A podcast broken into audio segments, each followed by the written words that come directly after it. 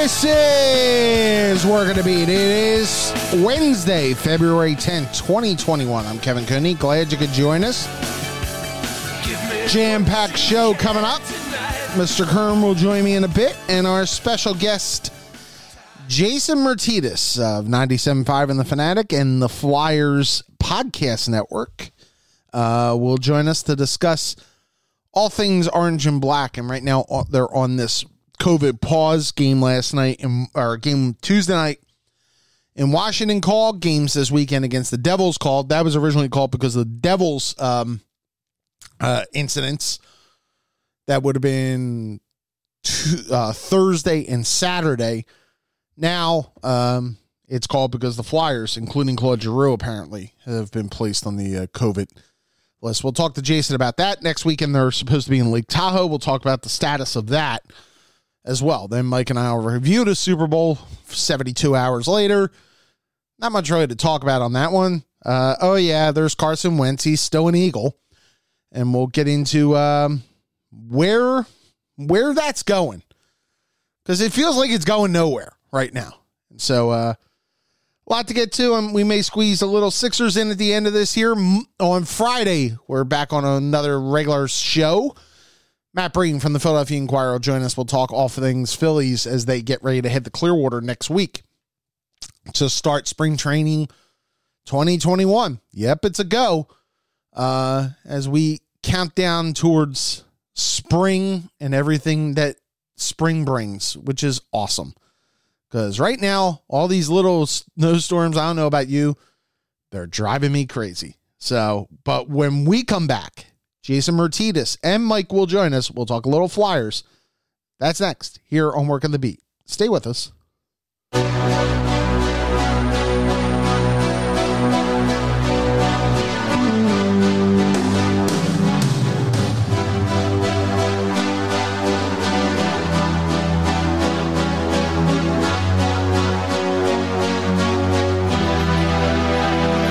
Empty spaces.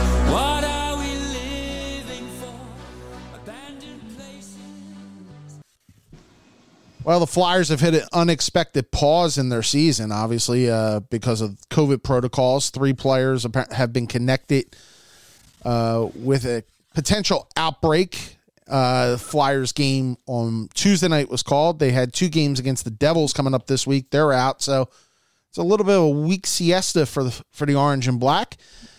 And so let's joining us now from 97.5 The Fanatic and also uh, does a podcast on the Flyers Podcast Network. Uh, it is our buddy, Jason Myrtetus. Jason, how are you? What's going on, boys? Um, I, look, I want to watch hockey every night, uh, but I'm enjoying a little break. I'll be honest with you.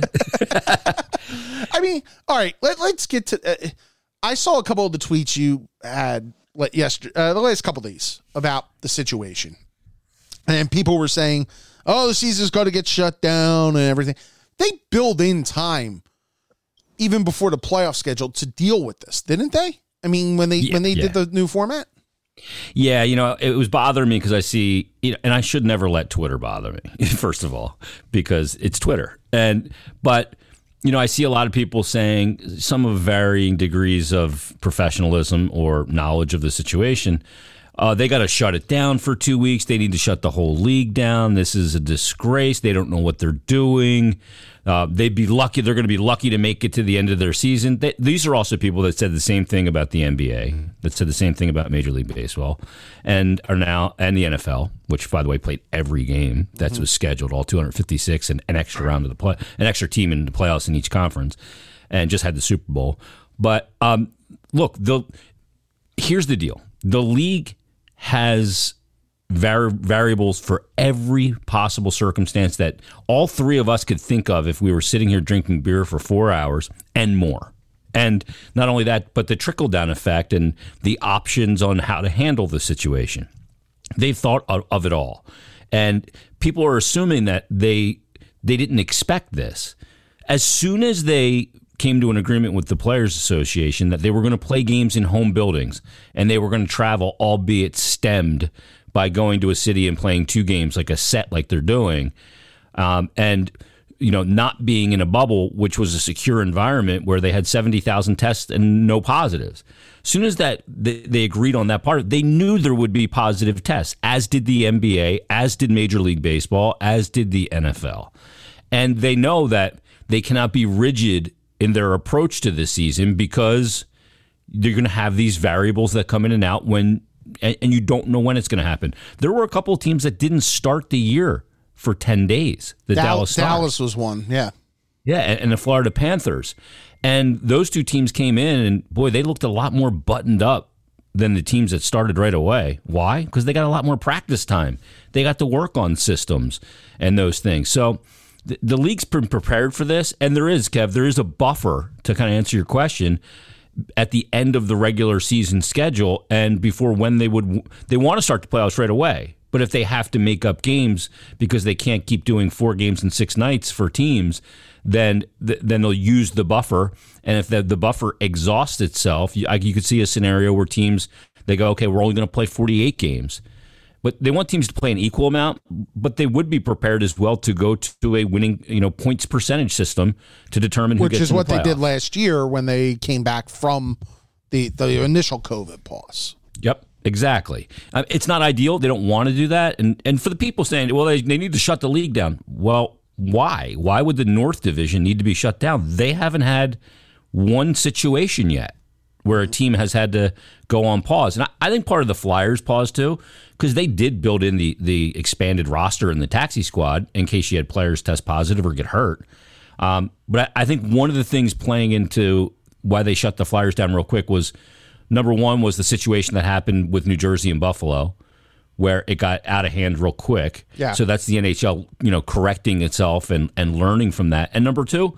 Um, the Boston Bruins and Philadelphia Flyers are going to play a national, nationally televised game on Lake Tahoe on the 21st. And I was just going to bring that up. The Flyers are scheduled for a game on Sunday night against the Rangers. They have a game, I think, the following Thursday, correct? Mm-hmm. Against the Rangers, and then they go to Tahoe. Yep. When is the next time you think we're going to see them on the ice? Realistic. I think. I mean, I think we'll, I think we could see them on Sunday. Uh, I think that's absolutely a possibility. It just depends on what happens over the next 48 hours with tests, because as we know, from exposure to testing positive or showing symptoms or whatever, it's generally about a week. So, uh, knowing that, uh, you know, you look at the situation, you say, okay, well, you, have to get through that window where anybody that was exposed has been, and they either caught it or they didn't. So I, I I think we can. There's a good chance we see him on Sunday against the Rangers, uh, and then and then on Thursday, um, and then the next game would be on the 21st uh, in Tahoe against the Boston Bruins. Um, so we'll see how that plays out. But uh, as of right now, uh, I think it, all point all signs point to that they will return on on Sunday. It's just a question of if more positive tests come in like in a deluge over the next 48 hours. Mike? Yeah, Jason, I apologize. If, I- I'm not sure this, but for the playoffs, do they have a plan in place where they're going to kind of play like, are the Canadians going to have a champion from their league or something, or, or like, what are they going to try to do to maybe cut down on the travel in the playoffs, or is that not even feasible? Well, I mean, uh, look, the, the first of all, you're gonna, the first two rounds will be in your division. Okay, So okay. in that North Division, whoever's going to come out of that, it, one one team's going to come out of each division to be a Final Four team. Gotcha. So somebody in that East Division is going to be in the conference final, uh, and, and and maybe it's against a team in the North Division. So say it's So say one it's the Canadian, Flyers, Montreal. one Yeah, Canadian team will be in the final four. they're guaranteed that this year. I got you. Okay. which I'm sure is why a lot of Canadians were like, "Hey, man, that let's go with an all Canadian division." Yeah, yeah, yeah. because that doesn't happen often anymore, where a Canadian team gets to the Final Four. Although But I mean, would there be a problem with the, the Canadian team traveling out of Canada at that point, or are we hoping that by that point Yeah, that's not, or you going to Canada, even if that were to the reverse? Well, I mean, the, the quarantine that's in place now, if it, an American like Pierre Luc Dubois got traded from Columbus to Winnipeg, and he he just got out of quarantine yesterday. The trade was two weeks ago, you know, so th- they are under those quarantine restrictions right now. But I mean, I think they're looking at the landscape with the vaccines, and also looking at the fact that by the time you get to a situation in a conference final, I mean, you're looking at July. You're looking Right. at late June, July. So they'd like to have the cup handed out by July 10th, I think it is. Yeah. So you're looking at late June, July, and you know, with the prevalence of vaccines and And they wouldn't look for. I mean, if things were still bad or not as good as they think maybe they could be, would they look at a bubble? Do you think at any point for just I think for that? Yeah, I, I- think the league definitely has that in their in their hip pocket. Um, they don't want to do it. Players don't want to do it. The experience was not great for them, um, but it is in their hip pocket. Should things not go in a direction because of variance or whatever it might be, but I mean, at that point, I mean, from based on what you know the medical community is saying is uh, any American that wants to be vaccinated in April can get vaccinated. And I imagine what the will do is that they will find a way to not jump the line, but make sure that they have vaccinations for all 900 of their players and and staff of each team, so that they are protected at a much higher degree than they would be without any sort of vaccine. And we should say that today the city of, or I'm sorry, the state of New York allowed indoor events to start having spectators in. So there's a sign Yeah, of February 23rd will be the date, Date. that, that New York is going to allow. So I saw the Islanders put out the tweet that um, they will be having fans on Feb- uh, beginning February 23rd. I did, didn't say, Kev, I don't know if you saw, did it say what percentage of fans or capacity? Fifteen percent because the Rangers and the uh, Knicks have mentioned about two thousand fans a night in the stands. So So that's, yeah. So their buildings hold roughly twenty. tw- 20,000 people. So Yeah. between ten and fifteen, and I'm sure the Sabres are probably going to be in that same mix as well. So uh, Yeah, and the Islanders playing in Nassau uh, Yeah. on the island will be in the same boat. And I mean, I think what teams are, from what I'm hearing, what teams are thinking is, you know, begin to start to allow fans in that time frame of mid to late February, and then aggressively as things vaccine people get vaccinated, as things and numbers drop and those kind of things, which which is what we're all hoping happen. Um, there's an aggressive growth of fans in the building uh, hopefully by the end of the regular season to the tune of 50% capacity and we'll see where it is you know come the stanley cup playoffs when do you think we could be having that discussion about the Flyers at this point and, and the Wells Fargo Center? i mean i don't like to get too political with with, with the mayor in the city i mean there's a lot that, that Yeah. uh, there- there's a lot you know obviously in, in that regard that it all depends on the city and them lifting the restriction um, it's not a state decision here um, like it was in new york with governor cuomo so uh, it's a good question but I, I think you're looking at the same thing and look I, I don't think the flyers and the wells fargo center would have spent $11 million upgrading that building with ventilation and other ways to receive the certification they received last week without some kind of assurance that they're going to be able to pay the bill by you know fans coming through the turnstiles. Yeah. I mean they recycle the air in the building every 30 minutes. The entire building with this new system that they put in. I mean, they spent 11 million dollars to do it. Um, so I, I think that that was uh, you know an investment in getting fans back quicker, sooner rather than later. Jason, getting to what's happening on the ice. Uh, what are they? But they're not quite a third of the way, I guess, maybe through the season or whatever. But Quarter pole, yeah. quarter pole, uh, what have you seen that you like, and what have you seen that you know you're not so thrilled about? Um, well, I'll start with what I've liked. I've liked a lot of the result. Yeah. You know, the, the result, I mean, look, you're in a shortened season. It's a 56 game season. You had a nine day training camp. You didn't have exhibition games, and you don't have a, the amount of runway that you normally had. So, four games equals six games in this kind of season. So, if you lose four straight, that's like you lost six straight in a prior year, which is, as we know, is a lot. So, um, so I like the result because where they sit record wise in a shortened season, they're in a very advantageous position because you don't want to be chasing it. We know what chasing it does in sports. You use a lot more energy chasing the standings, and by the time you get there and get where you you know you're head above water as a playoff team, you're often gassed, and then you have nothing left. You're not having to tap into desperation this early. I mean, with a record through 13 games of 8 3 and 2, tied for the top spot in the division, uh, they've got from basically where they sit at 18 points to being uh, out of the playoffs is seven points in just 13 games. That's a good spot to be in. And the other thing I like about it is that they, they haven't played nearly their best hockey. And I, I am such a firm believer in this statement. I say it all the time. Um, good teams in sports find ways to win when they're not at their best, and bad teams find a way to lose in sports when they are at their best. And sometimes, you know, you're you're just a team that, hey, even though we weren't very good all game, we still found a way to win. Now, eventually, process catch up catches up to you. It's not sustainable. Uh, I've seen the process start to change, where we see a lot of the details of the game kind of starting to dial in with their forecheck, with their neutral zone play and their D zone play. So it's not like they they've looked. I, I thought the two one loss to Boston was the best they've looked all year. Now the result isn't what you want, but from a hockey standpoint, that was the best game they played. Detailed forecheck. Boston beat them on a scramble goal to tie the game with about eight guys in the blue paint, and then a, a bad goal that uh, Brian Elliott gave up. You know, and he and he took and he owned up to it and said, "I lost the game for us." And I, the guy shouldn't have beat him from there, and he didn't. It was a two-one hockey game. Um, but so, so what, I, I like the result. I like obviously the performance of James Van Riemsdyk, and it's not just a points thing with him. Even though he's off to a great start from a points perspective, he's playing great in all three zones. He looks tremendous. He's a guy that will is is a curious guy when it comes to preparing for a season. He's not closed minded about any techniques or sports science. He he checks it all out Right. um, and and he and he changes his approach. And he wanted to become. He used the word more elastic on the ice, um, so a little bit more amenable to, you know, side to side lateral movements and and that kind of stuff. Not as such a straight line player, and you can see it in his game.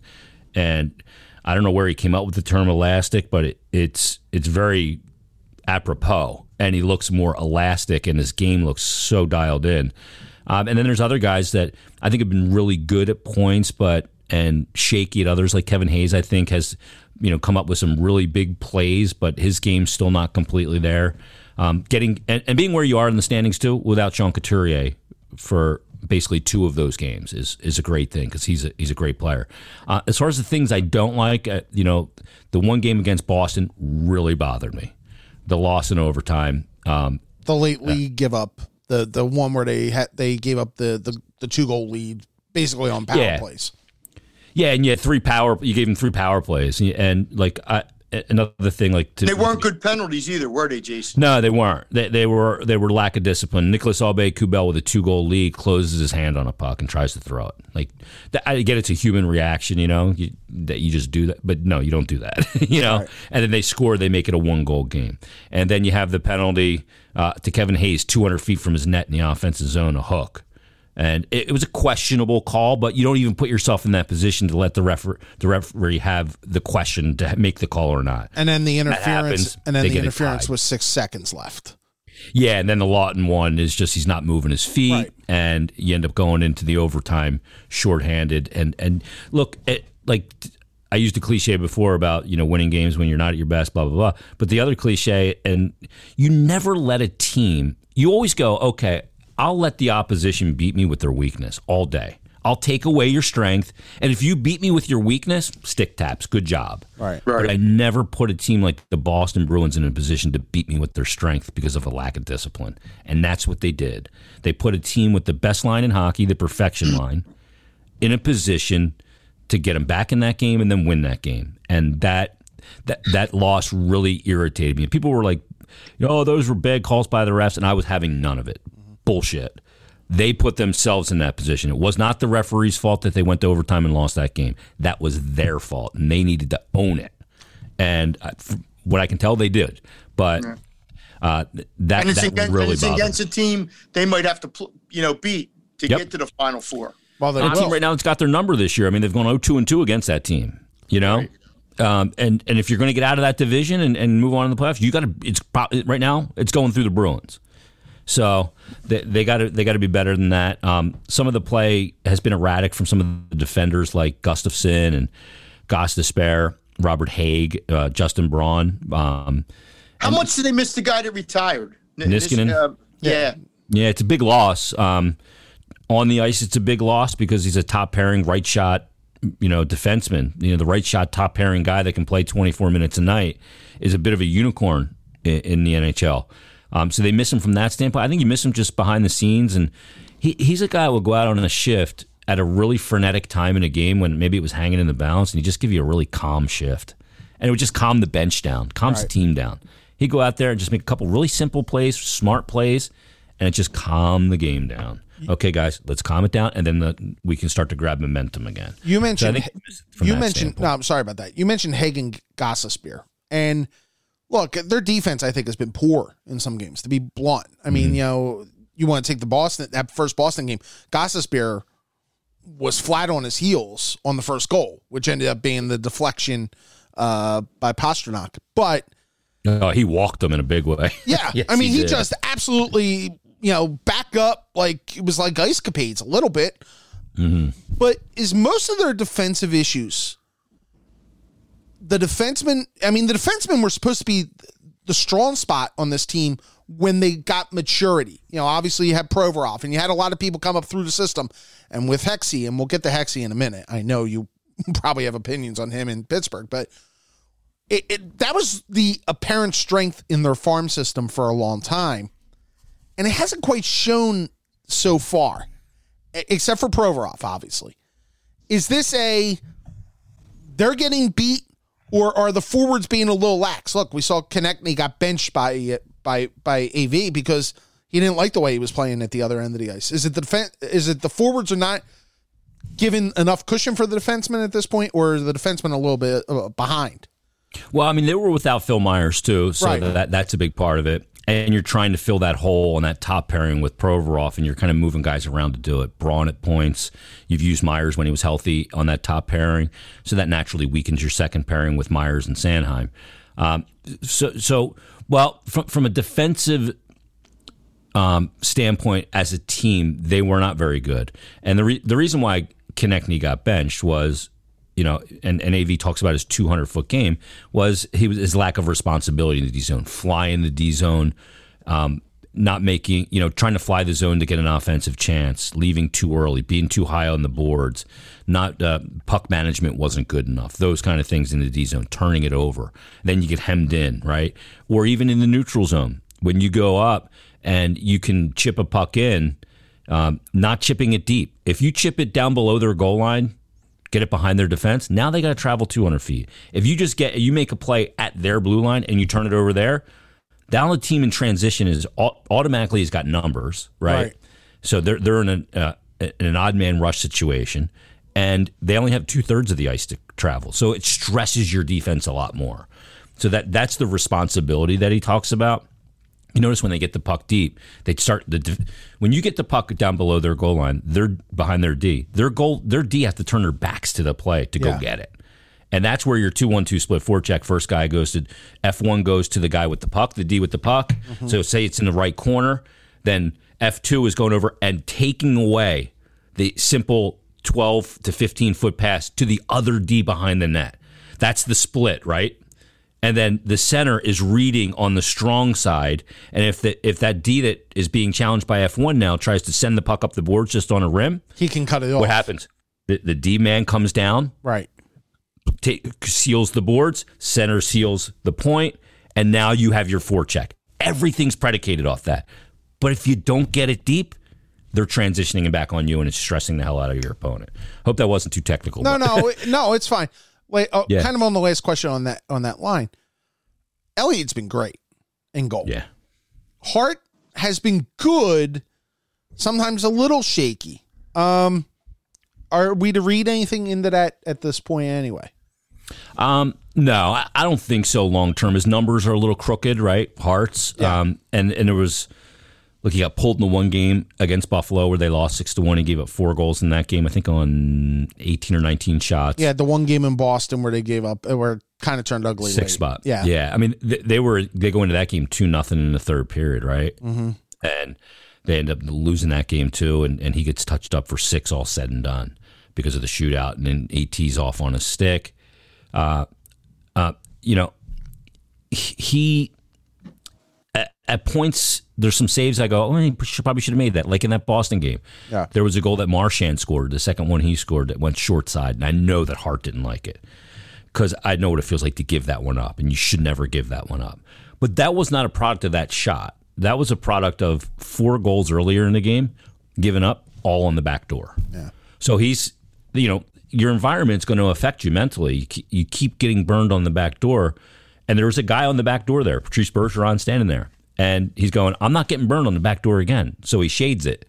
And as soon as you shade it in the NHL guy against a guy like Marchand who can shoot the puck, he goes short side on you and you're dead. Your weight's just slightly Off. you know, loaded on your outside leg, and it just it kind of handled. And I know he didn't like that, but um, overall, um, I think he's played some really strong games. He's made some big saves at big times, um, and shoot goaltenders have been behind shooters in in the early going here around the league. Like you look at the the average save percentage, league average is like nine oh five. Usually that's about nine eighteen. Yeah. So it'll come back, and look, part of that too is no camp, lack of systems, lack of teams dialed in defensively, more high danger scoring chances, therefore more goals. And that's part of it too. The league always tightens as it goes in past the first couple months. Everybody in the beginning of the year that loves goals always says, "Look at all these goals that are being scored this year. This is great." And then by mm. December, games are 2-1 again, you know, because coaches get their systems in from practice. This year might be a little different though because you don't have the practice. And it's funny. Why didn't you tell me to bet the over early on, man? I could have. I could have. I'd say that every year. I mean, look, watch watch some of the games in the North Division. It's like watching 1983 hockey. Yeah. you know, eight to. f- I watched a game uh, last week. Edmonton beat Ottawa eight to five. There wasn't a lick of defense in that Yeah, game. Yeah, man. All star game. Yeah, it looked like the, the the goalies couldn't stop a beach ball from the blue line. It was insane. Well, it's funny because Coatsy mentioned this. I think it was before the second Boston game. I was in the car and I heard I heard the opening to the radio broadcast.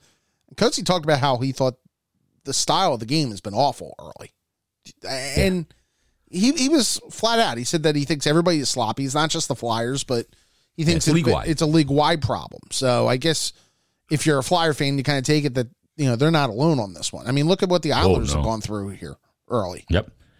I mean, you're going to have games with because Kev, you don't have a lot of practice time either. No. because you're. I mean, like the Flyers started off the season 10, 10 games in 19 days, so you don't have a lot of time to go in and say, "Hey, let's work on the PK today" or work on the power play. You just don't have the. T- you got to get ready for games. You got to make sure that your body is taken care of so that you, you can give as much as you can in the games. And coach, he's right. Like I know a lot of Flyer fans were going crazy and going bananas, like, "Oh, this team looks like such shit," blah blah blah. And I'm going, "Yeah, watch the league." Yeah. there, there's teams that are really good that got the doors blown off them by bad teams. I went and listed a bunch of them on Twitter one night. There's only one team I'm I've like- seen that's looked really good, and that's Toronto right now. Toronto looks great. Everybody Yep. else looks but, but but they've gotten they got shit kicked by a couple bad teams early on too. You know, um, Montreal, same thing. I mean, you, it's teams that I look at and I go, okay, that team's in trouble. I look at a team like Vancouver, I go, that team's in trouble. right. Uh, you know, and then there's other teams that are just bad teams, like Detroit, like Ottawa, that I look at and go, they're just not good teams. But I think it when you get to that 20 game mark, you'll start to know who's who and what's what. Mike, Yeah, It, it, it, it seems to me like I remember the last time when we had it was the 44 game season or whatever it was. 48. 48. It actually was kind of fun.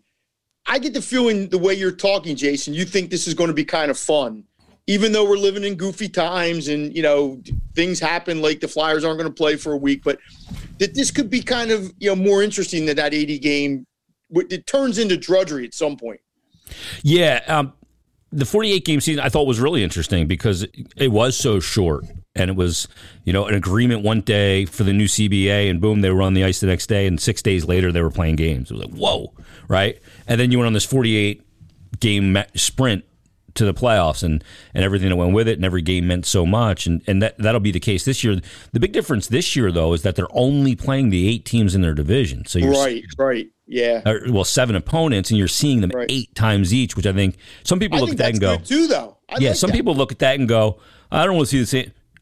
I'm fine with the Flyers playing the Penguins or the Rangers or the Islanders or you know those teams in Boston. I, to me, that's compelling. It- Yes. It's storyline, and so look, I don't want it in normal season. I like to see the variety, but this isn't. Nothing's normal right now. But you can never have enough Flyers Pittsburgh or Flyers Caps. I mean, Yeah, or I Flyers Rangers, right? Flyers I- Rangers. I mean, I mean, that, come back on. in yeah, that was great. I mean, I know you don't like you said Well- every year that might not work, but this year it's going to work. well, the only bad, you got no choice. Yeah. but, but the only bad part about it is if you look at this division, I would say Philly, Washington, Boston are are clearly you know elite level teams, and then you throw the Islanders and the Penguins in there, but only four of them are going. So somebody good who could have made some serious noise in the playoffs is going home before they even get to the starting line. Ab- You're absolutely right, Kev. I mean, and you that's look why at the, you want to be like like Jason was saying Where they are, You want to be eight three and one. Yeah. Yeah, exactly. Li- Like I, I look at the Islanders, I go, I'm not sure what they are because last year you, you can't judge a team on what they are now based on last season, especially when it's a team like the Islanders who in the first 18 games last year won 15 of 18, And- but in the last 15 games last year they lost 13 of 15 and had the pause not happened, they probably would have made the playoffs. Then they went to a conference final. So will the real New York Islanders please stand up? I have no idea what they are, right? Right. and they've been they've been scrappy here in the beginning, trying to you know they lost five straight. Now they've won two straight. Um, Pittsburgh, I think for them and their run. Bec- I don't like their goaltending. I think their D is old. Uh, you know, Malkin's having a horrible year, and they're scrapping. They're they're five five and one. You know what's funny, Jason? I have a friend of mine that's real big Pittsburgh. Forget you know who I'm talking about, Kevin. Yeah. Um, and he he told me this a year ago. I said something to him. I said, "Yeah, what?" what? And he goes, "No, Mike." He goes, "Pittsburgh's got it. They got to they they got to take a step back before." And, and I was, yeah, because anytime you have Crosby and Malkin on the team, I'm figuring out, you know what? But I maybe he was right. Well, here here's the thing with them too. Um, look, Jim Rutherford was the GM there who just resigned and opened up the position for Hexie to want to take. Um, he was a guy who was a mortgage the future guy, and he traded away every asset. He made like a hundred trades in six years, like way more than anybody. Like every six days, Yeah. that's what it came out to. He made a trade of some varying degree, and he made some big ones. And he traded a lot of draft picks, and he traded a lot of prospects, and you know, and and used all that as currency to try and keep the window open, which makes sense when you got Crosby, Malkin, and Letang, and you had Matt Murray and Marc-Andre. It makes sense to do that. But what does that do? That means a credit card bill's coming, and when it comes, it's got interest. Well, and and, that, and that's the interesting point with, with A lot of interest, like get- or you eighteen just get percent. yeah. You open up a new credit card, right? I, I know people. Well, I think that I think he's been doing the cash advances and rolling them over, and uh, they're they're in a tough spot now. There's going to be pain on the other side of that. Well, and that's the strange part about Hexie going in is Hexie was almost too patient here in, in some people's eyes, and was very big picture. And Brian Burke is interesting because Brian's he's made- Brian Burke. He's Brian Burke, and he's going to say something stupid at some point. But Brian Burke also kind of played the long game a little bit in, in Vancouver when he was there. He played long game in a little bit in Toronto when he was there. Um, Not in Anaheim though. not in Anaheim. No. eh, So I guess the point is that doesn't fit. If you still have Sidney Crosby on your team, are you ever going to play long term game here? Because Sidney Crosby's time is running out. Well, I thought it was interesting. I watched the press conference last night where they introduced Hexie and where they introduced Burkie. And Ron was asked about that. And Ron is known around the league as a builder, you know, a guy that's going to build up your farm system, build up through draft and develop. And, you know, he's going to be amenable to that. And, and I thought his, his choice of words was really interesting. You know, we're going to do everything we, we can this year to win. But he kept saying this season, this season. Wow. So maybe they take one more kick the can and, you know, they try and do whatever they can to, to bring in some pieces for a run this year. But, you know, Malkin's contract is coming up. Letang is constantly hurt. Uh, I think you could see a situation where they go, okay, we're going to push all in this year, and then then you're going to have to figure out what you do with with those guys. You know, the, the days of hey, that guy needs to retire as a member of this organization, those are long gone, right?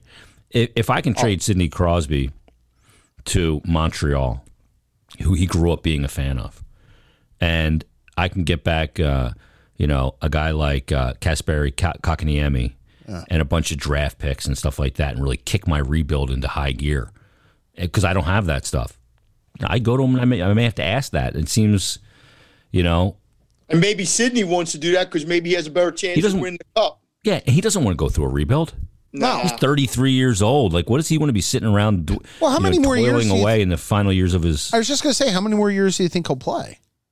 I, I think he's got at least four more good years in him. But I mean, look what's happening in Chicago, right? Like you know, Duncan Keith, Jonathan Toews, and Patrick Kane when they put out their letter to their fans from Stan Bowman, the GM, that they were going through a rebuild and they traded Cor- Corey Crawford or they didn't sign Corey, Corey Crawford, Crawford, and they right. moved on from some other guy. They were like, oh, this is look. They won three cups. They were the team of the decade. Yeah. And those guys, you know, they don't want to be sitting around there going through that. And they already got some good young players. They got Kirby Dach, and they got other guys, right? Um, the- DeBrincat, and they're still hot garbage, and they will be for a while because when you win like that, the other side of it's not a pretty pretty sight because you, have to you have to give up a lot to stay there. But they get you know, but you look at it and you go, okay, the team got three cups in six years. That's right. Yeah, that's I mean- absolutely right. So, I mean, all said and done so far, the Penguins with that core, they got to a cup in 08, they won it in 09, and then they won the back to backs in 16 and 17. For the fly, for the Flyers, are you convinced? Is this a year they push chips in to make the run?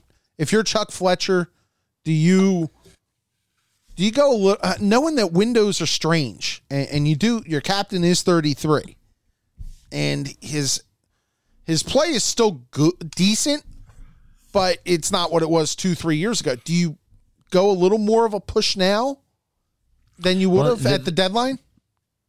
That's an interesting question. If things were totally normal and we didn't have this pandemic, I'd say absolutely. I would. But the question and the variable that is beyond the Flyers and Chuck Fletcher's control is what other general managers are willing to do. Because you have a couple things here. You have a flat cap. Mm-hmm. So that's the reality of the situation. You can't you can't trade in your upside down car. you know what I mean? Um, with and attach a prospect to it for and have a team take it. You can't um, you can't just trade prospects and take on salary because of the flat cap. And then you also have the element of an expansion draft this offseason. So I can't make a trade for a guy, give up significant assets, and then ha- be in a position where I can't protect him in the expansion draft because I just gave away the prospects and the player. So th- there's all those things. And then I don't know what the trade market's going to look like. We knew free agency was going to be different, and it was ugly. Right. I mean, guys like Taylor Hall taking one year deals, right? Right. Just to get to the other side. Yeah. And then you see, you know, not really any trades happening. But are we going to get to a point in this season where teams are saying, okay, let me cut salary? And the Flyers, because they are in a surplus in cap right now, at, say they're two and a half. Well, if you trade, make a trade for a player at the midway point of the season, you can now take on plus five million because cap space grows. So you could take on a plus five million dollar player. So uh, I, I don't know. I I think if a situation, and I know that Chuck is talking to teams around the league, but what do these trades look like? You know, that's the thing. In a normal situation, I think absolutely he he would push um, to make one of those deals and attach a prospect and you know and and grab a player that could really put him in an advantageous position now. But I just don't. I'm not sure what the trade markets are going to be like um, with a flat cap expansion draft and a shortened season. Where the other thing, the other thing too is, do teams really want to, you know, kind of sell pieces off that are good pieces that when fans are allowed back in the building, they don't look so good all of a sudden. You How do you mentioned think Sydney would look in orange and black? Yeah, that ain't Crosby, happening. Uh, yeah. that'll never happen. No. but I mean, I think he can still play. And I'm not a Sidney Flyer Crosby fans, hater. Flyer fans would love him. He, Yeah, he'd they would. being the, the, the most hated guy in the planet. He beat to Bryce Harper. ours. Yeah, people are like uh, sometimes like Flyer fans will go, oh, he's, he's not. That, what is he so great at? I go, he's great at hockey. He, there's not one element of the game that he's not great at, and especially the fact that he's an absolute winner. you know, You mentioned Yeah. you mentioned the expansion draft. You know, before the year, I would have thought, well, of all the Flyers, JVR may have been one of the guys who had a Kraken tied to his name. You know, beforehand. Way he's playing, I'm not sure he can risk that. Can you? well, had he not played like this, I don't think the Kraken would have had any interest. Well, that's true because of I the contract. um, c- But you would have it's a $7 exposed million him. player You would have years exposed him. You probably would have Oh, yeah. exposed him. Yeah. Oh, he's going to be exposed no matter what. I don't care if he wins a Rocket Richard this year; he's getting exposed. Um, but yeah, I mean that that's the one where the Flyers said fans were kind of like, "Hey, let's get out from under this contract. That'd be perfect if they could take him." Blah blah blah. I think it's more likely Laughton. Um, wh- when you look at the general manager out there, it's Ron Francis. Mm-hmm. I mean, he just he's a, a Scott Laughton kind of guy. You know, Yeah. Scott Laughton's got his kind of player. Um, so I, I don't know. We'll, we'll see how it plays out, but um, you know, eh, people shouldn't be daunted by an expansion draft. You lose one player.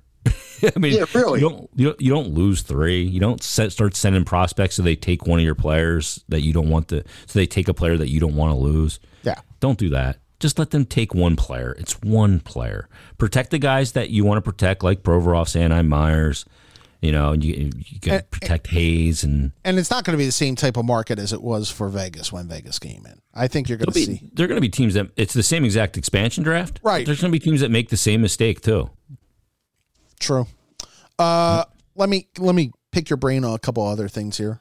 Uh, do you miss? Well, you still do your weekend shift, but do you miss having to talk Carson Wentz every day? No, not at all. um, I, I'll be honest. Um, you know, I've I've been doing radio for 26 years, and it was the most liberating thing in the world getting fired because it was like, okay, I don't have in April when the NBA playoffs and the NHL players going on. I'm talking about what Carson Wentz ate at a buffet a week before a mini camp. Like, who gives a crap, right? But that's the repetitive nature of the format, and no, I don't miss it at all. I talked about it a little bit this weekend because I was pissed off that they're trading him. But to me, you know, this whole thing of ignoring the other sports so we can talk football, football, football is nauseating. And I just, I had enough of it. I, I do the one show a week and it, it's therapy. It's cathartic for me. Right. But no, the obsessive nature of it is Who are you pissed off at? Are you pissed off at Howie? Are you pissed off at? Yeah. Are you pissed off at Wentz at all for not? I'm not nearly as pissed off at Wentz. If, if I'm Wentz, I go, I go, I understand. Like, I understand why you want out. Why would you want to stay? You know, to me, this general manager has just, I mean, he's a weasel, and this is his mo. He puts people in the firing line to protect his ass.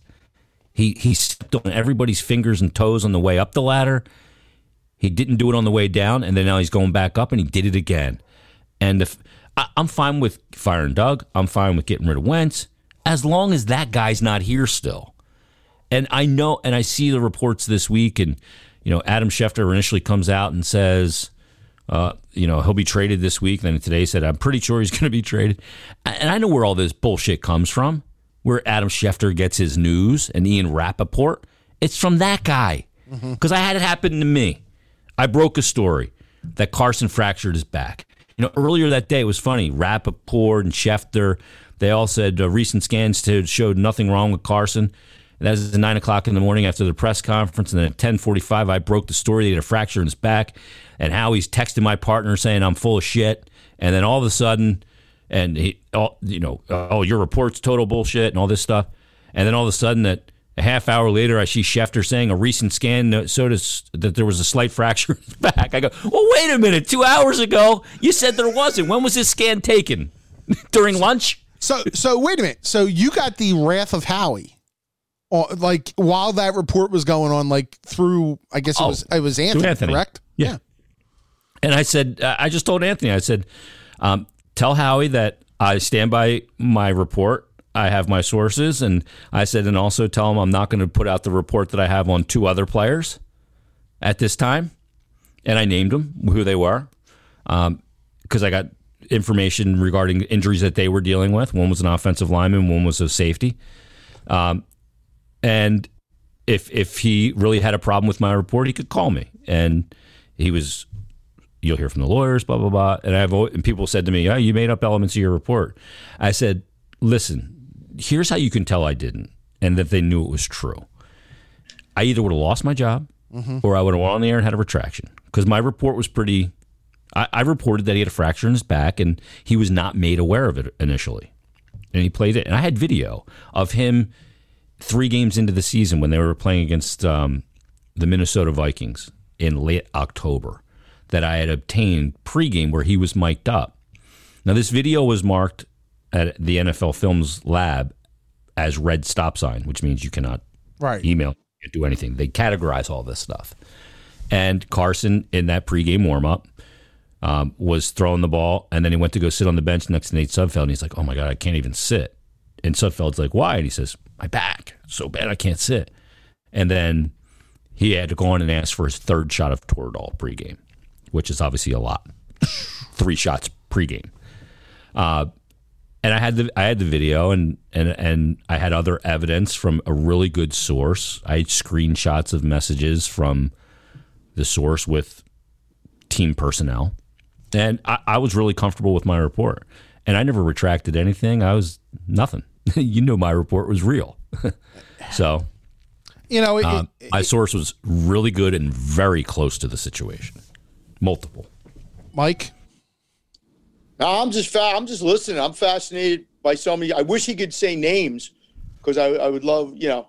But uh, that look, Kevin, we've all been there. We know how that game works. Yeah. Yeah. I've had people call me and say, you know, you don't know what you're talking about. I'm like, well, yeah, I do. Yeah. Yeah. And the way you Believe me, I do. is- Like, yeah, the, the way you can always tell is that they, they, don't come back and sue you, or they don't come back and you know something to that effect. I, I love the way the world works. You know, and I look, I'm not denouncing Shefty or any of those guys. I, I understand how they have to do their jobs, but I, the best thing I love is when ESPN will put something up, and ESPN confirmed a report on you know the on uh, Right. you know radio station in Philadelphia. All that means is they got beat on a story. Mm-hmm. That's all- and that's okay. Yeah. In this world, people get beat on stories. There, there's just too many people out there. But I, I hate that. Confirmed. What, what does confirmed means? Yeah. it means it means Jason was right. well, and, and other parts of it, they said, you know, and I like I know Mike Garafolo really well, and they were like, the, as far as him not knowing, and they knew, th- th- there's nothing that that that's not true. Blah blah blah. And I'm like, of course, Howie's going to tell you that, but why am I still on the air? Yeah. I reported that with explicit details. I didn't say how he knew. No, none of that stuff. Why am I still on the air? If I would have put out that report and it wasn't true, I'd be fired. Yeah. They would have sued me. All right. And, and I would have been gone. So you- why is that the case? All right, so but that expl- takes time, right? That takes time for that to So happen. so explain to me why Howie is still there. Good question. It's a really good question because he has the I've, I've given Kevin this answer many times, and Ke- Kev, because when Chip lost control and you know the whole thing was in the tank, Howie had them winning the Super Bowl two years later. yeah. I don't understand what people don't get about this. From Jeff Lurie's perspective, he took this team from the ashes of Chip Kelly to a Super Bowl in two years. He thinks he can do it again. yep. It's very simple. But we all sit here and say, well, why does Jeff think that? Because he did it. Yeah. Whether you want to give him credit or not, or I want to give him credit, he did. He deserves credit. he made- yeah, and all the moves he made in 17 worked. They all worked. But that doesn't give you a lifetime Peterson pass worked. either. They weren't sustainable, No. but they worked that year. Right. And because he stunk the last three years, is not going to trump the fact that he won a Super Bowl for this owner. But it does but it doesn't give you a I lifetime don't get pass. what's so it doesn't you know, and there's a relationship there that goes back 15, 20 years. I mean, you know, but it shouldn't doesn't make it ri- doesn't make it right. right, but it shouldn't give you a I'm lifetime that's pass. the reason. I mean, Jerry Reese was fired three years after the Giants won a second Super Bowl with him as GM. Right, but Jerry Reese, the, the ownership might have not looked upon Jerry Reese. You, you- are looking at this, Kevin, from like Logically, a, yes. conventional NFL. I'm saying, think about where the Eagles were when Chip Kelly got let go. They were it was it had blown up in their face. They, you know, whatever, whoever was hired Chip, whether it was Lurie, whomever, the guy who had been relegated to the corner to take a timeout comes back, and two years later they have a parade down Broad Street. You don't forget that very quickly, even if he messed the last three years up. You just They did don't forget about it quickly when it came to the head coach. Well, right, because Doug went in and said, "Hey, I, you know, I don't want you telling me I can't have Press Taylor as my OC," and I get all that. Well, I'm not and, and the behind the scenes work of Howie Roseman pinning everything on Doug. Yeah. Yeah, and, and of course, and and we'll never know the true story of who took Whiteside, or you know who did this or who did that. And I think the same thing about Howie that you guys do. I, I I do not disagree at all. But I'm just telling you, he's going to get at least one more shot to do what he did because Jeff thinks he can do it again. Yep. Yep. It's very it's very simple. And now I I don't know- think he can do it again. And now I know But I could be wrong. now I know why Jason hates this stuff. And he's right. though. Jason's absolutely right. It, there's, you know, Because but it- this is what talk radio. This is what sustains talk radio. Where do you Yep. think he ends up? Jace. Where do you think he ends Carson? up? Carson. Yeah. Yeah, it's a good question. I know the easy part is to say Indy because of Frank Reich. I don't think so, though. I, I don't know. Chicago, I guess. I don't know. You know, there was a report that Indy. Uh, I'm going to forget the name of the quarterback now. Oh, um, Matt, Matt Ryan. Ryan. There was a report that Matt Ryan they were interested in now. So Yes. yeah. or So would you take Matt Ryan or would you take Carson? Well, Matt Ryan played in the Super Bowl, Yeah. and the I- I greatest think second makes- half comeback in he Super Bowl history happened against this team. I think he makes more money, but I'm not sure. I'm not. I'm not. Yeah, I'm not sure. And he's older, but it, I think the Colts are looking at this as a one or two year. We can win. You know, we Yeah. have a pretty good team. well, the problem for the Eagles is is if Indy's serious about Matt Ryan, and it's only let's say Chicago left, their leverage is blown. They don't have have no leverage leverage. anyway. What? They don't have. I don't. They have a lot. Of Uh. I mean, how, do- how do you have leverage with a guy that had, you know, historically the biggest drop off? Eh, Not only that, but he's guaranteed ninety million dollars. It's not like Plus you're trading a guy that a- they can get out from there's under. A whole, there's a whole slew of quarterbacks that could be available. Now, I don't know what you think of Sam Darnold. I'm not the biggest Sam Darnold guy in the world. You have two quarterbacks in Texas who could be available. Um, you have like three or four guys in the draft. Well, the, the, the first draft pick is already gone, but I'm just saying there there is no shortage. Now Russell Wilson saying he don't want to get hit as much. I mean, there's a lot of different ways you can go without going to Carson Wentz. A- and now we see NFL quarterbacks will move teams, franchise Oh, yeah. quarterbacks. When Tom Brady left New England, when Philip Rivers left the Chargers, you know, there's guys that'll move. So Yeah. Let me ask a question to you guys. Would you rather have Garoppolo, Garoppolo, or Wentz? um, I'd rather have Wentz. I'd rather have Wentz. Okay, Yeah. well, I'm just saying. Uh, You factor everything in the contract. Yeah, I'm not even. Hey, Garoppolo's making money though. Uh, but Garoppolo, they couldn't throw the ball more than ten times two years ago. but but it but it also it also points out the fact that his the team that would be the most interested in Garoppolo has a personal relationship with him already, and that's New England. yeah, I mean, the, the- you know, Bill ha- Bill has a stake in Garoppolo at this point, and you know we talk about Brady trying to prove that he was the brains, not Bill. Well, now Bill is going to try to counteract it and get Garoppolo back. That's my. Yeah, That's I my agree with you. Yeah, on that could, yeah, that could mean San Francisco's looking for a quarterback. I mean, it's, there could be more quarterbacks moved this winter this than any offseason ever.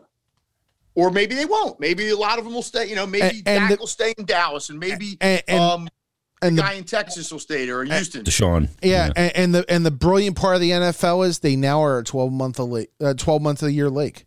I mean, Yeah. literally every They've been year, that for 30, 20 years. twenty years. Not for me. I know. Not for me. I got a hockey season in there. Fight the power, hear you. Jason. Fight it.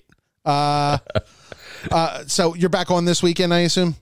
I am. So you get a couple days of just chilling, right? Like, Yeah, it's it's kind of nice, you know. Um, I got the show on Saturday, and I, I just chill out a little bit. And I'm still watching, you know, Shovel the snow. NHL.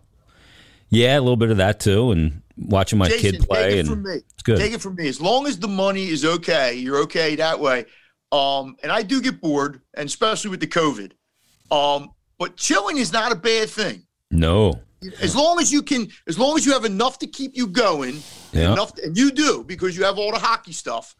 Um, it's it's like you, you said, talking Carson Wentz in in April or May or June is not necessarily the way you want to be spending your days. And I understand there's some Yeah. people that do, and they do a very good job at it. But man, that ain't easy. yeah, I'm not real interested in doing that again. no, I hear you. I want to know who those people were that gave you that. It's sometime off the air. I want to hear who those people were, man. That that's a great story. Yeah, I'll give. I'll let you know because I know it's uh, going into a vault with you two. Yeah. Yeah, Anthony, Anthony Anthony must have been confused when you said no. Howie's wrong. Well, I just said, tell him this. That must have been a fun commercial break conversation, I assume. You know? Yes. Jason Martinez. wow, wow, Wow. He told you, wow. Jason Martinez of 97.5 The Fanatic. And when's your next Flyers podcast coming? Uh, tomorrow, Tomorrow? Uh, Flyers Daily. We do it. We do it daily, man. We do it every day. It's fantastic. So make sure you listen in and uh, we'll have you we'll have you on closer, I'm sure, to the playoffs. I, I, if you- Absolutely. Jason Martinez joining us. Be good, man. Be good, and thank you for joining us. And we'll be back on Work on the Beat right after these messages.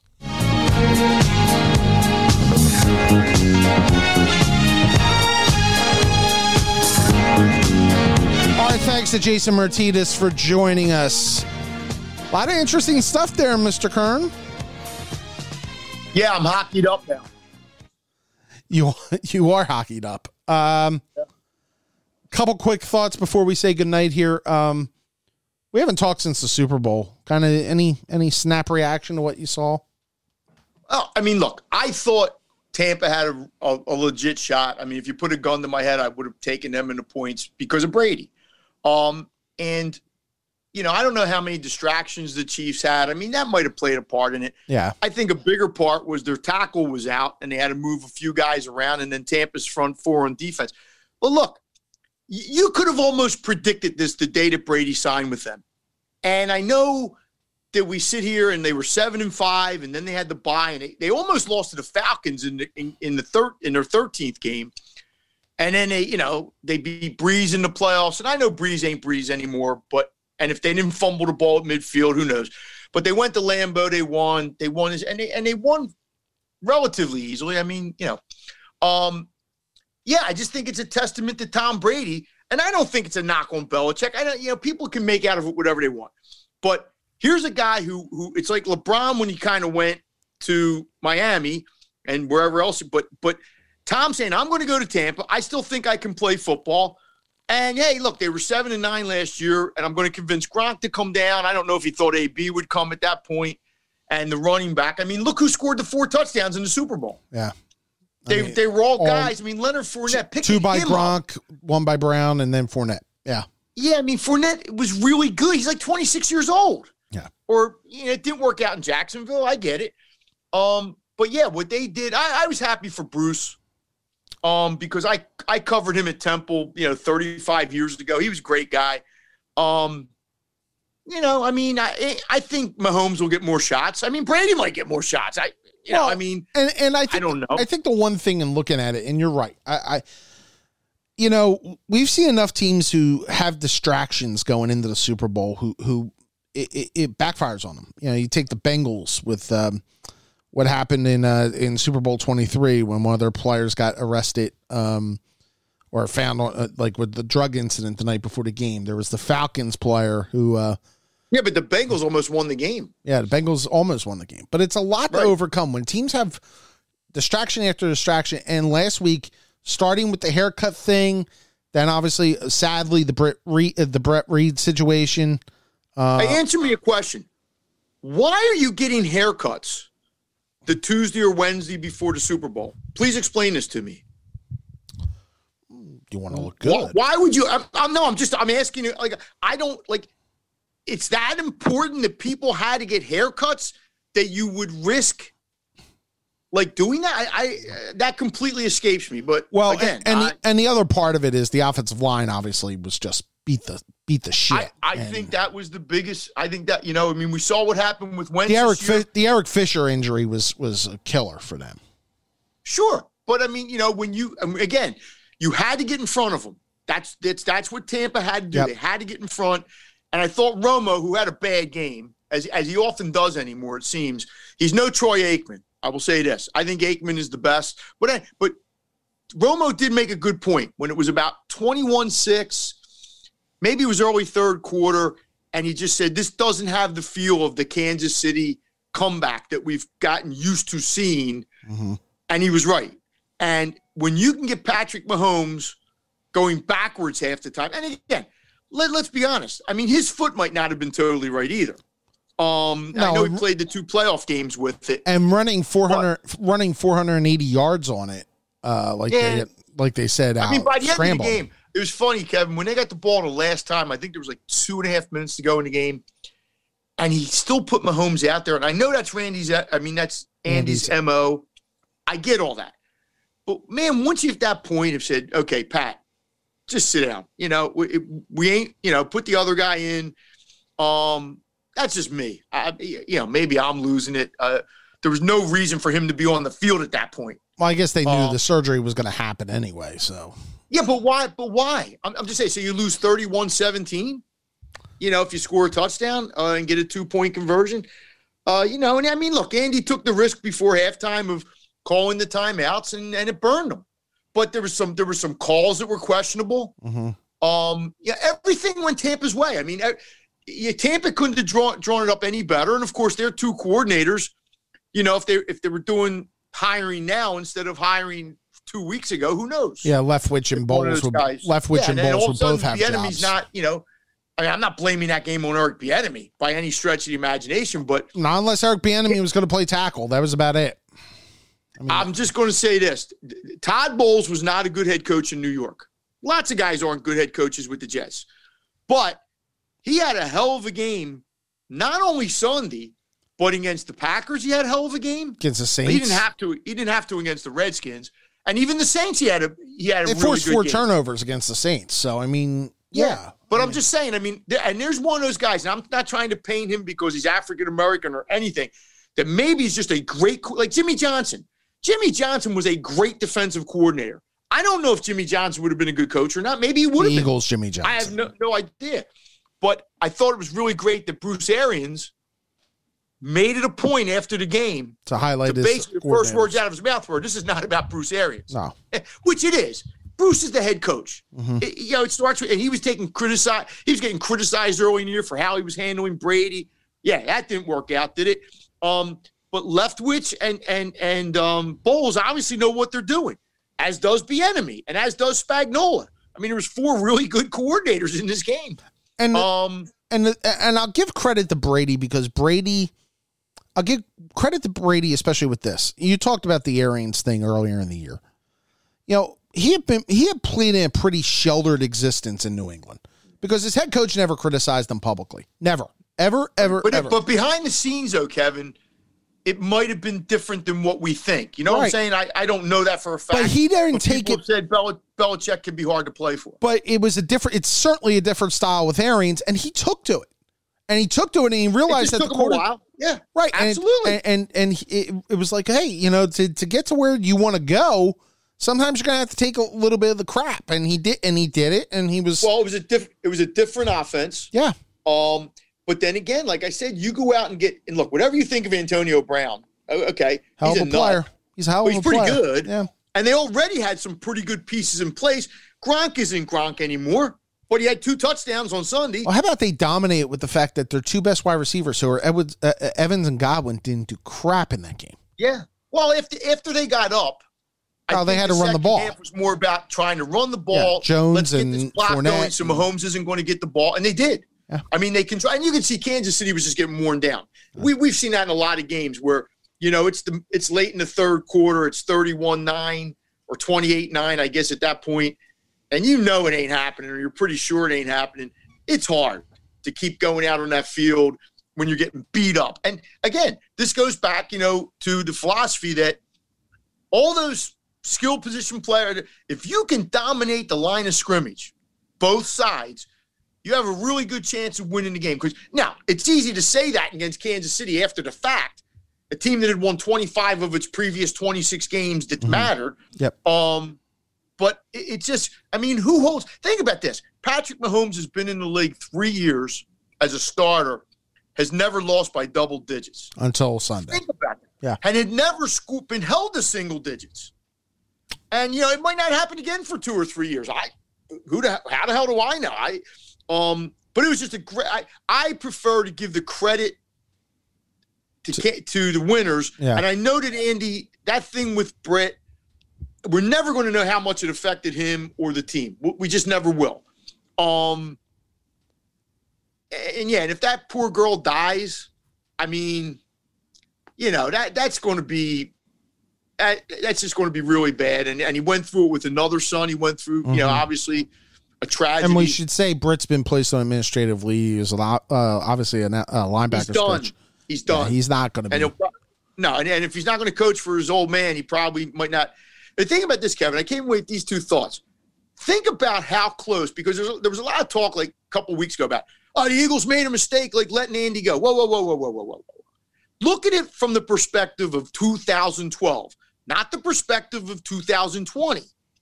The Eagles moved on. It was probably the best thing that ever happened to Andy. Mhm. He probably need, but after his, it, it's his son. Every, but anyway, the Eagles did win a Super Bowl, like before Andy did. But think about this: Andy is two Tom Brady's away from having three straight Super Bowls. Mhm. Okay, Yeah.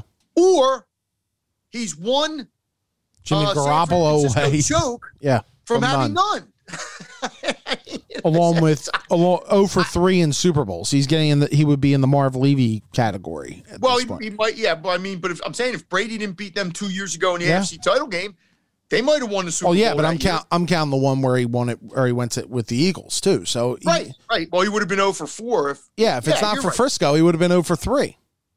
exactly. And uh, I mean, but but look, he won one. So I'm I'm not going to.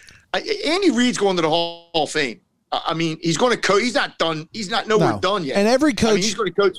and every coach has a bad game, and that was a really bad game for Andy. But Yeah, know, at a and, bad and time but again, I prefer to give the credit to to the other side. And when we look back and see things, it was like, it was like when LeBron went back to Cleveland, right, and gave them a championship, right? It was almost like that was destiny. yeah, You know, he left. He got this. You know, they hated him. He came back.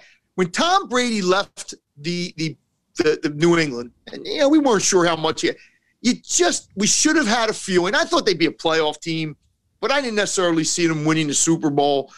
But something in us probably should have just said, "It's freaking Tom Brady." yeah, You know, like you got to put a stake through his heart. And Patrick Mahomes might win more Super Bowls. You know, he might get to whatever number he gets to.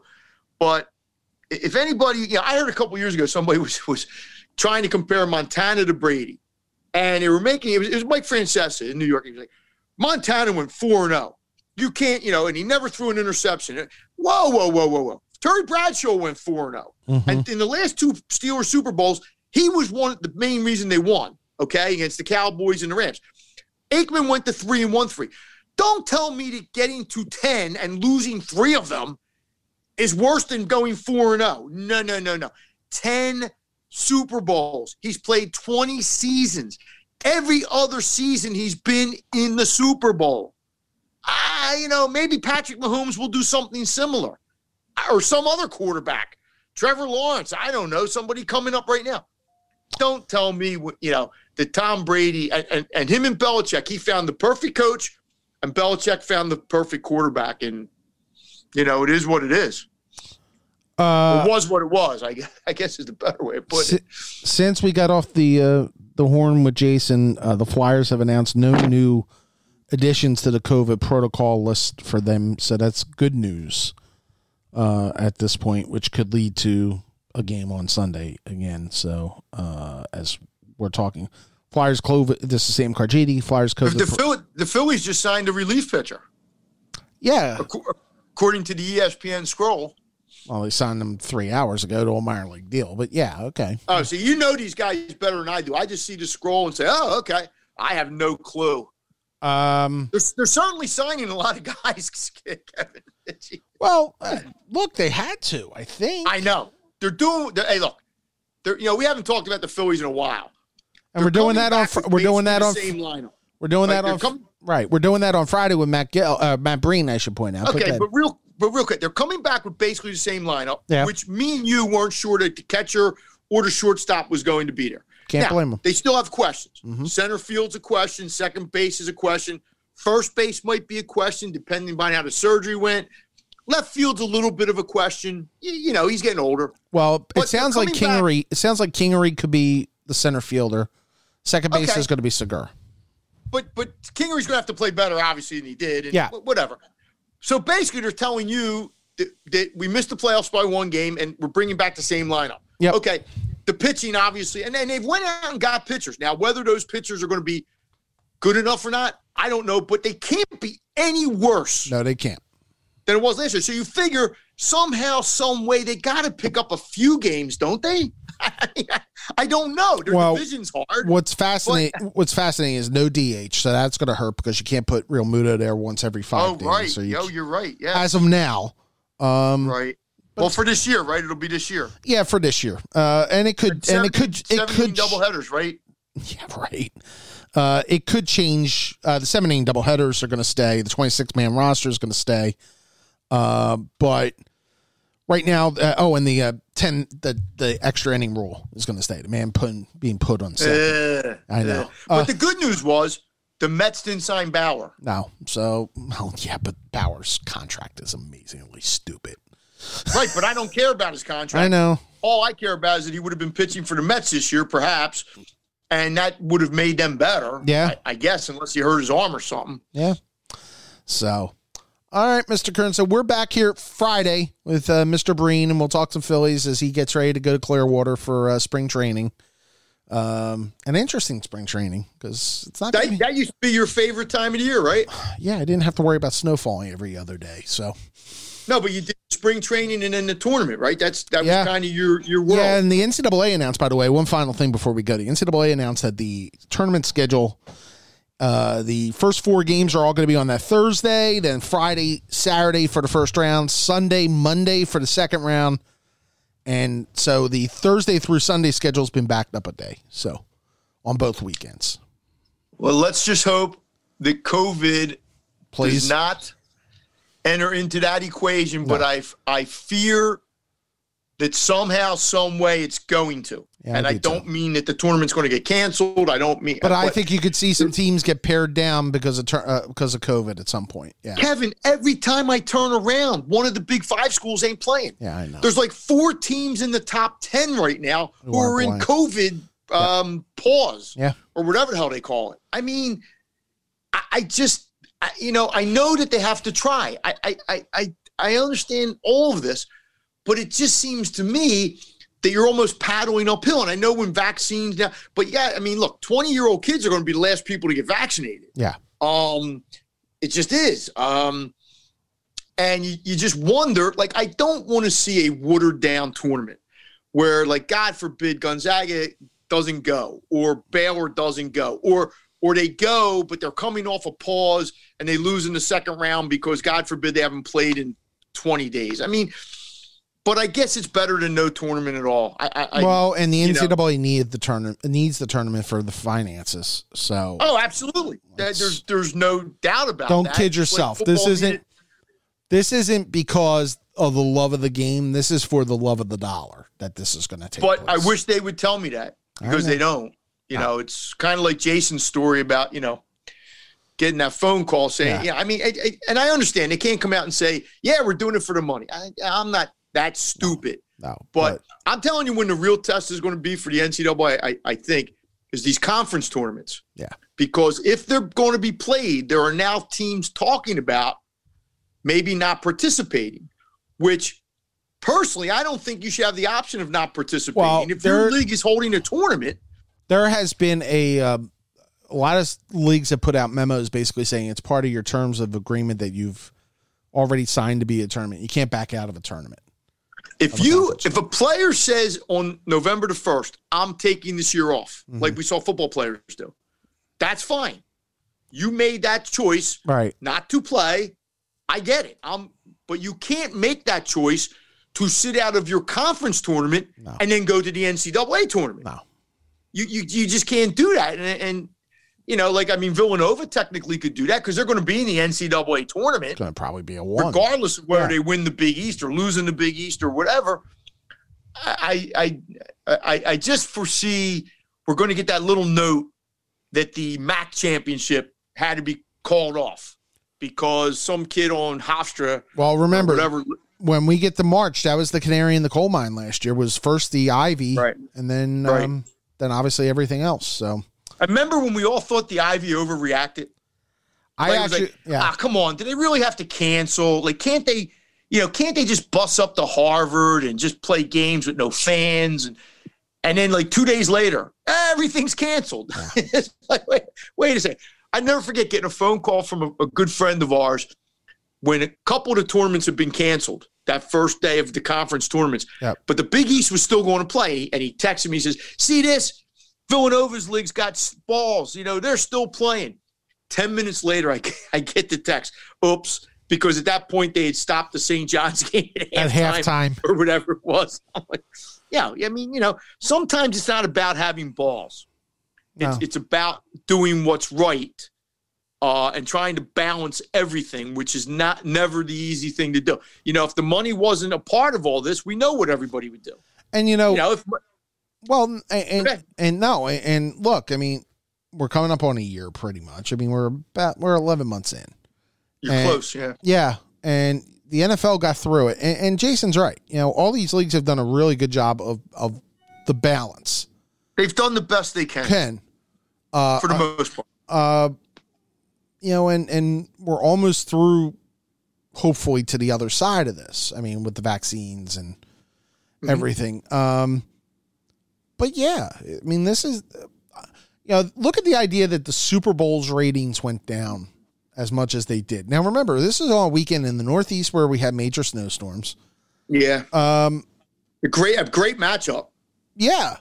I mean, and, you and couldn't get a better matchup. and, and part of that was I think people realized in the second half that that game was over, so maybe people turned out, and that's what what ha- what happened. I think people, Kevin, are starting to realize, and this is going to sound really, I don't mean it to sound, but there's more to life right than sports. than just watching. And I'm not saying I don't like watching sports. I do. I, I, you know, like you. I mean, like, but it, it's. I think you come to a realization after 11 months that your life doesn't end because you can't go to a restaurant, mm-hmm. or your life doesn't end because you can't go to movies, or your life doesn't end because God forbid your your kids can't go to school, even though we want them in school. Obviously, you know, if this was as simple as saying, like, if no money was involved in anything. Well, you just close the restaurants for a year. You say people can't go out. They, you know, whatever. Right. But it's not that simple because people now are going to lose jobs. They're going to lose their livelihood. They're going to, they're going to. It's not. There's never simple answers right. um, to all this stuff. Um, but at some point, I'm always been the person that errs on the side of caution. You know, don't send kids. If it was my world, I would say kids aren't going to go back till September because not all school districts are created equal. Philadelphia is in Bucks County. You know, it's not whatever. But we're going to make damn sure that on September the 1st, they're all opening and they're all opening safely. And we're going to put all our eggs in that basket. On the Tuesday after Labor Day, right? We're going to get through these next three months. And we know it's not, we, we know it's hurting kids. We know we get it. But we're going to do the best we can, get them through. It'll be a lost year, Right. you know, or actually more than a year for a lot of these kids. But man, we're going to make sure we hit the ground running on September 1st. Clean, you know, clean rooms. Um, people will have vaccines by then, more people. But, you know, apparently right now we're going through, you know, all this with the Phil. I mean, I'm just speaking for Philadelphia, but I mean, you teach in Bensalem, hmm you know, about, you know, can we go back? The teachers don't want to go back. Some parents want to go back. Some parents don't want to go back. Well, and, and, And- and I should point out, you know, I should point out that I'm in, and I, I'll I'll tell the story. Like, you know, I'm I because of the way that everything's gone, and because I have high blood pressure and I'm diabetic and all that. I, you know, I've been hesitant about going back in the classroom for my own personal health. Last night, I got my first uh, COVID nineteen vaccine uh, administration, the Moderna one, uh, in Bucks County. Um, you know, again, weight, high blood pressure, diabetes. I'm in that one A group, uh, but was uh, I feel very fortunate that I had the first one. I will gladly go back for the second one, and I'm looking forward to going back whenever uh, I can because I've missed the classroom and I've missed seeing the students. But there's also a health risk, obviously, for people like me who have multiple underlying conditions. he- here's the problem. If we go back, and first of all, I don't know what it's going to look like when the kids go back. You know, if they're only going to go two days a week, if they're going to go, because obviously the classes are going to have to be smaller. Um, you know, but what happens if people go back and there is positive tests? You know, now all of a sudden you're shutting down a school or multiple schools, and the Philadelphia school district, all the a lot of the buildings are 75, 100 years old. and the ventilation Yeah, and- is the issue. And yeah. the answer can't be we're going to open windows. No, no, no. It's 20 degrees outside. No, we can't open windows. And I understand that maybe the money isn't there. But, you know, for people to come out and just say, well, we have to go back. No, no, no. We don't have to do anything where people could get, and maybe nobody gets sick. You know, maybe they go back and everybody's fine and, and, you know, and that's great. That, that's, that's awesome. But, you, you can't we've come this far we've gotten to this point yeah. And there's been obviously there's been a lot of you know bumps in the road not bumps but you know more than bumps. But i mean 450000 people have died in this country. But we we're we've we've got we can see you know we can see we we can Yeah. see. And it might be the end of the summer. It might be the fall. You know But whatever. there. but we can see that point where we're where we're close. We're Yeah. all you know and um you know, and I think we just have to look at it that way and say, okay, let's not screw it up now. Yeah. You know, let's not set ourselves back again. Yep. You know, that, that would be me. I and I said if I was Hite in the Philadelphia school districts, I would say, God damn, when September first comes around, Wow. we will be The, ready. the Tuesday after Labor Day. Because you well, know, whatever my, that day is. you- I, you- you know my Philadelphia rule. schools. Yeah, you're right. you know Right. my rule: never go back Yeah. before Labor Day. Never. Yeah, I know. Anyway, Hey, well, in my in my world, you never did. No, I- all right, Mike. We will. uh We'll talk again on Friday. It's not going to. uh So we will talk Friday afternoon. I think three is. Matt is Matt going to get a Pizza City pizza? Uh, you know what? I'll send him one. So actually, Matt, Matt, Matt doesn't eat that anymore. Oh no! I think- I he's think- a health guy. I think he, I think he's gone vegan. Uh, I ran into him about three weeks or a month ago. He because he lives right around the corner from me. And we we chatted for a while. I remember you telling me that. Yeah, I think so. He, he, he can't give up Pizza City I pizza. he did. We'll ask him. That'd be like me giving up Jack in the Box tacos. I I get it. So all right, Mike. okay, babe. I'll see you. Our thanks to Jason Martinez for joining us. Our thanks to you for joining us. We'll see you on Friday. Have a good night. This has been We're Gonna Be.